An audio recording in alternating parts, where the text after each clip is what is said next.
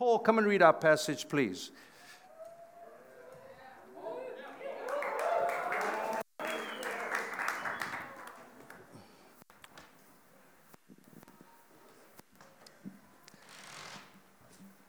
Okay, so we'll be reading from Habakkuk two, two to twenty.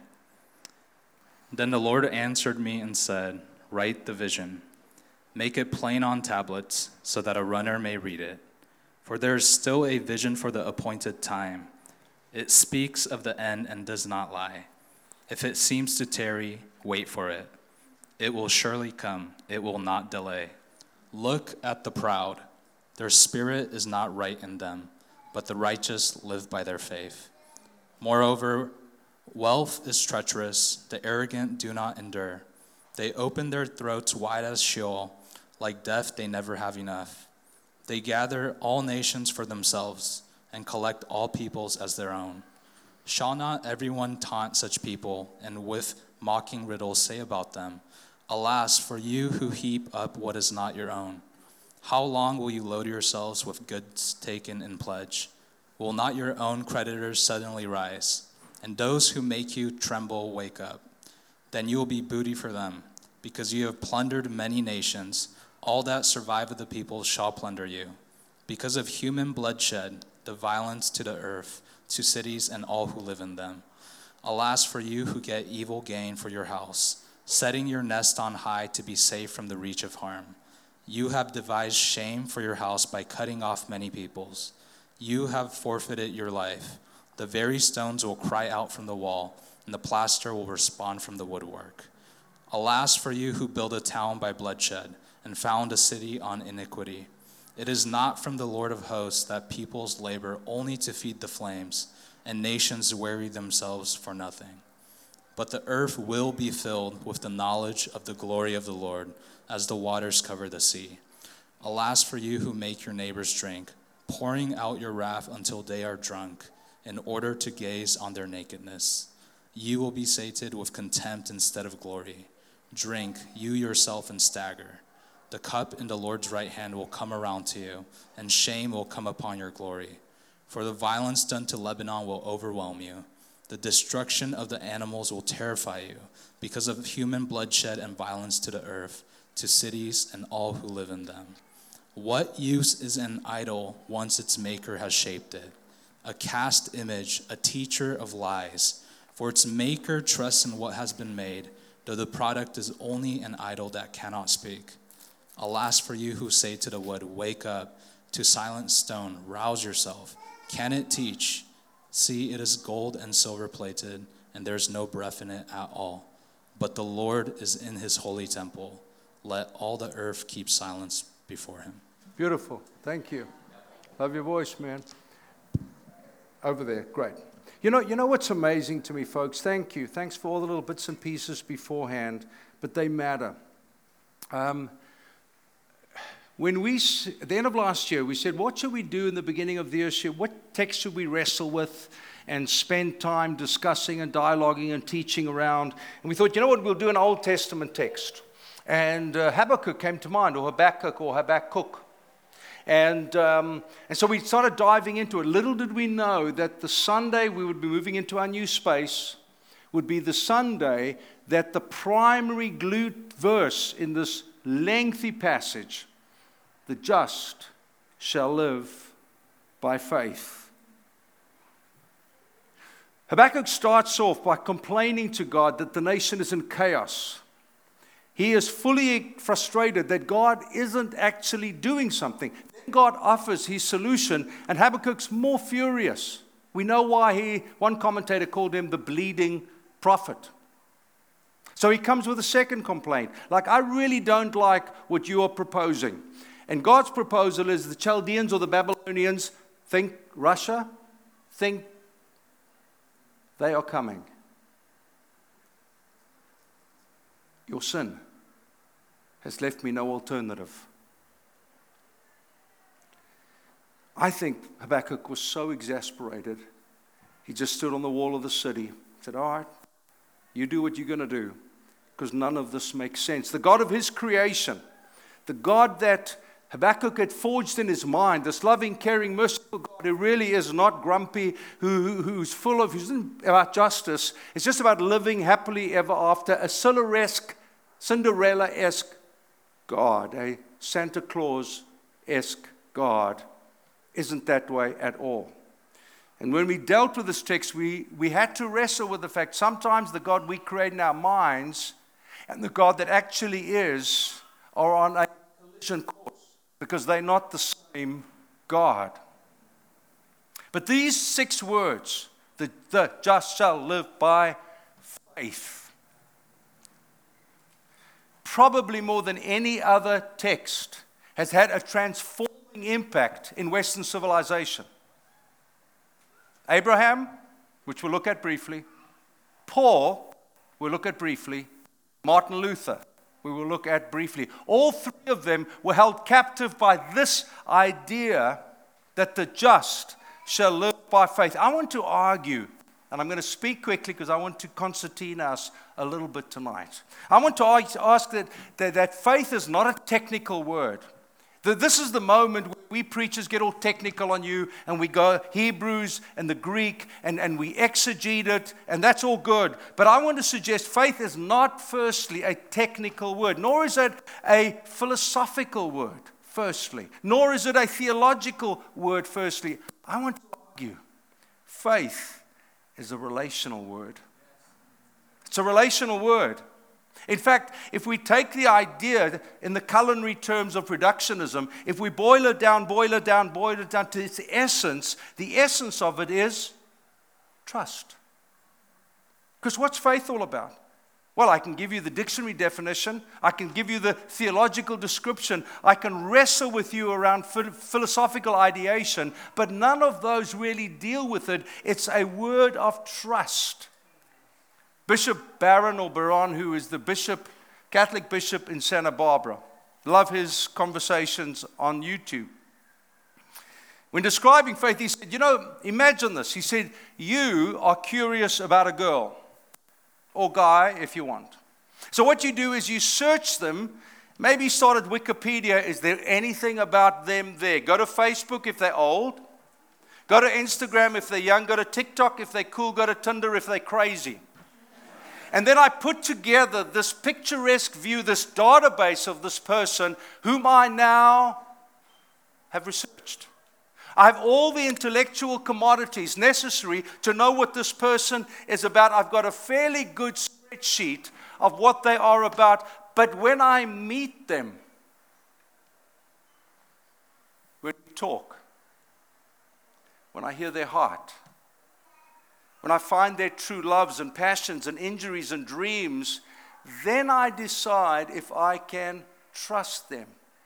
See, it's not the accrual of knowledge about that person that gives me the confidence to believe in them. It is the intimate story, it's the intimate interaction that grows confidence inside of me, or trust. Two key faith words, trust and confidence. And then I am able to say, I believe in you.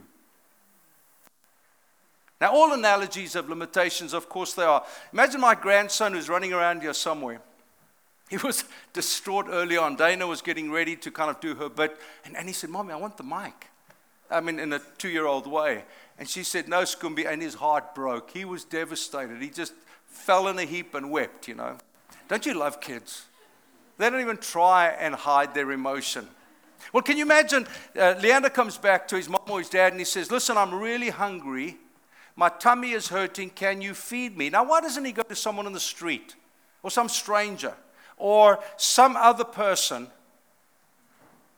Well, because he believes that his mommy or daddy loves him, desires to satisfy him, and has the means to satisfy them. Now, I was writing this out, pretty impressed with my story. And then yesterday was Delta, sister, one-year-old's party. Now, it's right towards the end of the time, and just before we clear up, my little two-year-old comes to the table full of eats, and he says to me, Papa, can I have one of those and their little macaroons? Of course I'm going to say yes. What else am I supposed to say? I'm the grandpa. That's what we do. I said, of course you can. Big mistake. He goes to his dad and says, Dad, can I? And Stu says, no, sorry, my boy, you've had too much uh, stuff. So he comes across to me, too much care. He comes across to me, says, my daddy says no. So what must I say now? Stupid daddy? I mean, what must I say in that moment, you know? So, so uh, he looks at this and he looks at me. My daddy said no. And I could feel his tongue starting to come out the side of his mouth. And he starts licking it, you know. Hey, I'm not eating it. Doesn't it sound just like us? God, I'm not sinning. I'm just licking. I'm just licking. No, the story gets worse. Because Dana takes the uh, macaroon out and she gives him a carrot. Dear Jesus, what kind of mother is she who changes candy for carrots? But isn't that what we do with God? See, I believe God's there. I believe God loves me. I believe God wants to meet my desire, but I'll tell him how. Because I want a macaroon God, not a carrot God. So what happens is we prescript the solution to our requests. We have faith, but faith is the macaroon faith. The faith is not the carrot faith. And I think sometimes God has to remind us and slowly, with love and tenderness and intimacy, journey us to a place to understand that his commitment is to our highest good. And that's why he doesn't answer our prayers the way we want to sometimes. Habakkuk, I'm going to deal with the death, destruction, violence in the nation, but I'm the carrot God. I'm not the macaroon God. Abraham is the father of our faith. He believed God and it was credited to him as righteous. See, he believed that God existed and that God could be trusted. Think for a moment. Use your historical imagination. Here is a man of limited education. He doesn't have the text. He has nothing but intuition and sense. There's no Bible, no scriptures, but there's something inside of them. When he looks at the stars, he knows that there is a divine authorship. This isn't just sprinkle dust. This isn't just some random collection and, and collusion of eternity. This is an intelligent being. He put the stars together, and I'm sure he stood there and he said, who are you? Who are you? And he stood on the sand, and I've stood on the sand in Dubai, and it just is endless. Who, who are you, the sand maker? And then God called him to leave the familiar, the safe, the controllable, the known, and the certain. I want you to leave your family, boy. I want you to leave the city that you know well. I want you to walk away from the business connections that you have. Why would he want to do that? Because the just, the righteous, shall live by faith. Which means Abraham trusted the invisible God more than he trusted his own self-management. Three global religions were born out of his seed. The Jewish faith, the Muslim faith, and the Christian faith. Wow. Six words. Shaped humanity. Even historians and social anthropologists agree. Paul, the great author, entrepreneur, businessman. Paul was the poster child of the religious order of the day. He was born in the right family, think Clintons or Bush, depending on your political leanings. I won't argue. He studied with the best tutors, let's say Yale. He was the bright young idealist who took it upon himself to strike fear in the heart of Christians. Imprison or kill, I don't mind. I'm the poster boy of Phariseeism. I'm the future of Phariseeism. And I'm sure getting a lot of recognition for it.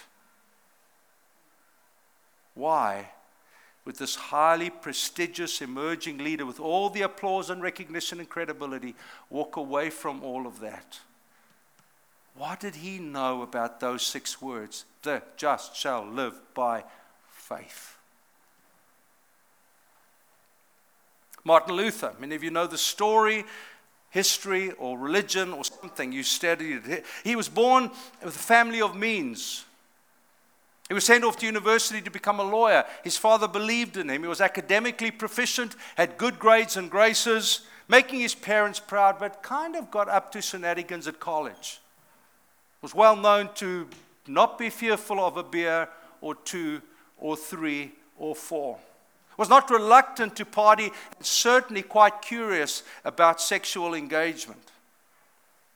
One day, he was walking through a lightning storm, lightning splashing all around him, and he cried out to God in a moment of high fear, not yet faith, high fear. God, if you will save me, I will serve you.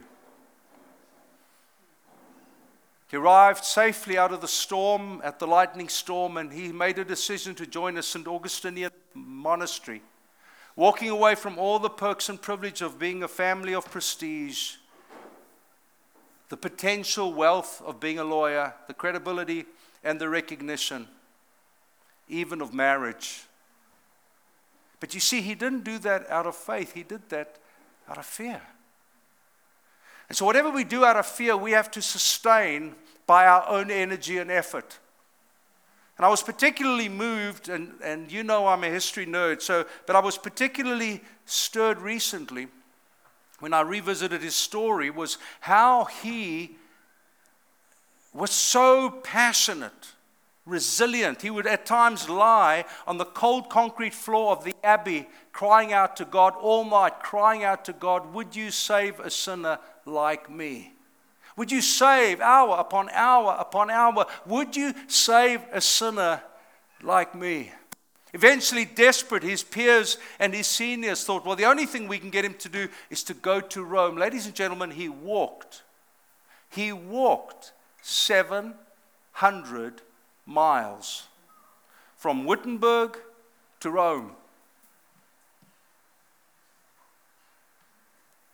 He arrived in Rome and was overwhelmed by the debauchery of the city, the corruption of the clergy, the high lifestyle, the lavish lifestyle, and the, the, the, the, the economic disparity between the super rich, many of whom were church people, and the super poor. And so they decided to create a whole theology around indulgence. As you give, one of your family members who's died is saved out of hell or out of purgatory.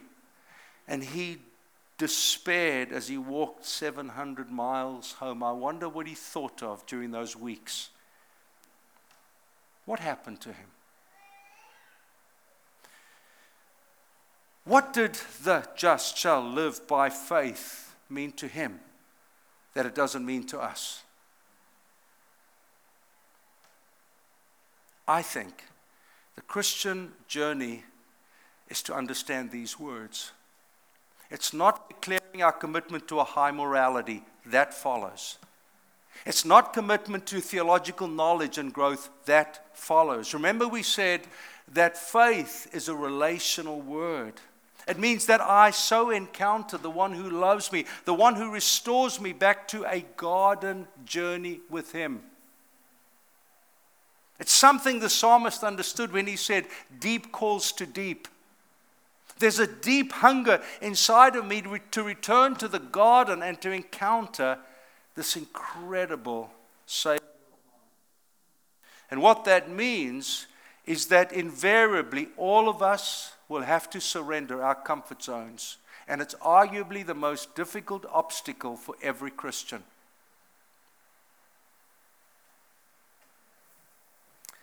I was in a longer-term relationship my senior year at high school into college. And Meryl and I were chatting over lunch today. Why did you break up with her? Because I remember my heart was broken. I remember sitting in the bottom of my yard, and one of only one or two occasions when my father came and put his arm around me and loved me in that way. How you doing, boy? But you see, I had come to faith. Remember, the South African academic calendar is January through December. And it was the beginning of December that I cried out to God. I said, Lord, I, I don't want this anymore. I don't want this lifestyle anymore. There's something else. There's a deep calls to deep inside of me. And I realized that Debbie was not the one that I was going to do life with. And my heart was broken. It wasn't like, no, I'm out of love with you. My heart was broken. Abraham's comfort zone was his house, his home, his family, being known and being wealthy. Paul's comfort zone was the celebrated role as an emerging leader, the, f- the future of the movement, the radical, the famous, the pious. Luther was living his family's wishes. He'd already sacrificed his life. He was an accredited, passionate monk. Deep devotion he had already shown, only then to be excommunicated. Let me try and explain this to you. At the uh, Council of Worms, they basically did to him what the American government did to Osama bin Laden. They excommunicated him and they made him an outlaw, which means you had the right to kill him on sight. This wasn't just a momentary pious clash over a piece of theology or the forty-four ingredients of the ninety that he punched on the wall in the church. He could be killed on sight. And knowing that, he stood before the Holy Roman Empire, Emperor and the Pope, Pope, and he said, "Here I stand, I can do no other." What did he know about the just shall live by faith? I believe, and I am, believe it or not, coming into land, all you unbelievers. I believe that these men, and I'm sorry, ladies, I don't have a, a, a female example. I apologize for that. But I believe they found a personal, loving, caring God who wants a relationship with us every day as our highest and first relationship. I believe they saw in their own moments this, this God who deeply desires to restore us to a garden walk in the cool of the day. I believe they saw that there is a God who is full of grace and full of mercy and full of kindness. I believe they saw a God who is redeeming, a God who is transforming, a God who is full of love and light. You see, I think those six words will call on all of us to surrender our comfort zone. And so we walk away from him. And we say, "There's no intellectual reason for my faith." No, sir. No, madam. That's not that.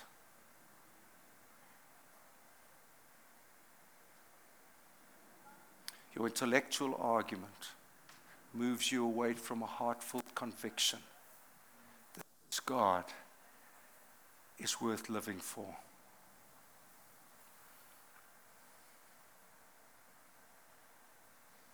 There's a higher calling. There's a fuller life of meaning and purpose and legacy. The just shall live by faith.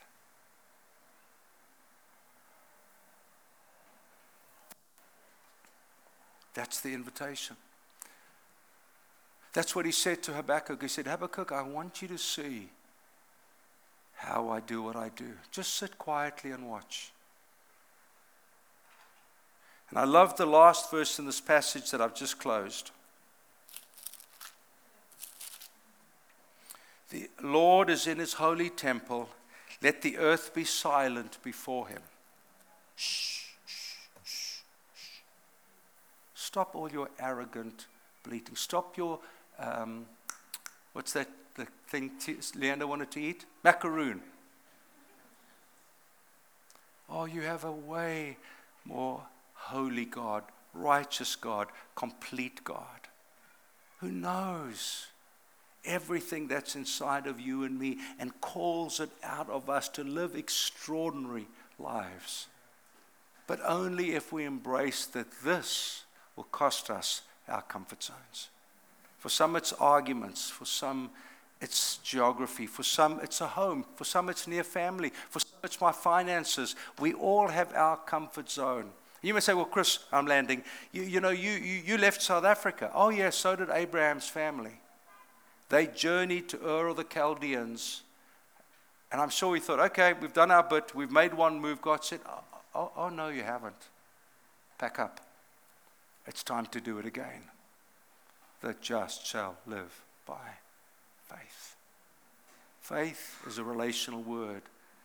It means I trust him fully. Would you bow your heads with me in prayer, please? Todd, can you come and give me a hand? I think there's a song in us, I'm sure. Would you put your hands on your lap? I learned that from Todd. Have you got something for us, Todd?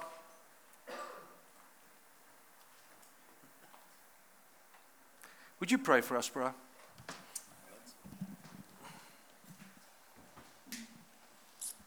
Yeah. Well, such an honor to be here. I uh, couldn't even begin to tell you what a massive impact Chris and Meryl have had on our lives, truly. And so many leaders that I'm on the journey with look to this couple, ironically, is, you know, they seem ageless. They're really not. Um, but they look to them to help understand the future. And, uh, you know, when I was walking over, having to park quite a ways away, by the way. Yeah, I know. Um, so it was a good prophetic walk. I was thinking, um, I was in San Francisco this week, and I traveled quite a bit, and I had my first chance to rent and drive a Tesla. Um, I've been in a Tesla. I've never driven a Tesla. Have you guys driven Teslas, anyone? And I was kind of cocky, honestly. I I got into it, and I just wanted to get out. And she's like, do you know how to do this? Oh, I got this. Literally sat for five minutes just trying to figure out how to turn it on. I'd, and and then it was just embarrassment after embarrassment. Um, but it was really fascinating because I, I felt like, man, I'm sitting in the future. And we're starting, I have friends that are car guys, and they're saying, oh, yeah, now Hyundai and Kia and all these others are, but Tesla was really the the first. And and I, I, I guess what I want to tell you guys is I was walking around like, you guys are sitting in the future of the church. I really believe that. Not just the future of this church, but the future of the church. I believe even this building, um, John, well done, man, by the way. It's beautiful, and it's like a greenhouse. And this is going to be a greenhouse where um, you're going to watch things grow that aren't ready for the main stages of big churches in Orange County or different places. They will be someday, but it's going to begin here. Um, but this is a place where, first of all, you're going to discover, ironically, the, the future is going to look a lot like the past. Chris knows that. It is tables. And it's intimacy, and it's church's family, and it's the empowerment of raw leaders that, you know, may never make it on the stage of Saddleback or whatever, but suddenly you're going to find yourself here being called into moments and then sent out to Portugal. And so I just would say what a beautiful place to discover the future, but discover your future. And Brian and I were sitting back looking at this fan. What happens when this thing goes on is what I want to know. Is that... But the last the last picture I had... Um, that hopefully doesn't become true, is like almost the roof literally being lifted off the building. And um, and I just believe that for this church, but for you. Um, uh, largely, I know the reason people my age are here is to cheer you on, um, which is most of the room, is you are the future, and this this community are, is going to lift the ceiling on you in terms of what you see in yourself. If you hang out here long enough, you're going to discover that there's so much more for you than you would have settled for. So I'd like to pray that for you. Would you, would you open your hands? And Lord, first of all, I just thank you for the gift of space um, and place. Both are very important. So we just say, thank you, Lord. You're so generous. Thank you for John and Chris and their faithfulness. But this is your doing, and we just lay claim to it. But we also thank you that um, in this space, you're going to lead I'd not just, not just this church into her future, but many churches into their future. You're going to sow seeds. They're going to grow men and women. They're going to discover a, a church that very much needs to um, be discovered in this new season where everything's so messed up and new foundations are being laid, Lord. We just pray that you would give Genesis under the leadership of Chris and Meryl and this team the grace to be an adventure, not just for themselves, but for many others. And um, I just pray that, that ceilings would be lifted here, Lord, far beyond what would ever have been imagined. And we just thank you for a moment to share together where uh, you have done a good thing. And you're, this is both a finish line, but I just celebrate the starting line of a new chapter. And uh, the words in Jeremiah, seek me, call to me, and I'll show you, show you great and unsearchable things you have not known. And Lord, thank you for the, the spirit of adventure that already lies in this community. And I just pray more, Lord, more adventure, more discovery for the sake of those, those here and for the sake of many not here, Lord, more. We pray this in your name, Jesus. Amen. Thank you. Thanks, Todd. So appreciate it, man. Hey, John and Chrissy, could you come up? We're going to sing one more song or so, and we wanted to be finished by five thirty. We've got a couple of minutes. But while we sing, I'd love some of you to just come and rally around them. We'd love this community, Pacific Point Church, to be blessed. That this will be not a great story for its beginning. It will be a great story for its ongoing faith adventure. Come on up here, you thug. I love this guy, man. And, and wonderful. No, no, yeah, that's great. Hey, listen, we're a legit church now. We've got a stage. You know what I'm I mean? Five years we haven't had one, John. You've made us legit, bro. We're like a real thing right now. All right. Um, can some of you just come and rally around them and just pray for them with everyone else stand? I think we've got another song in us just to enjoy the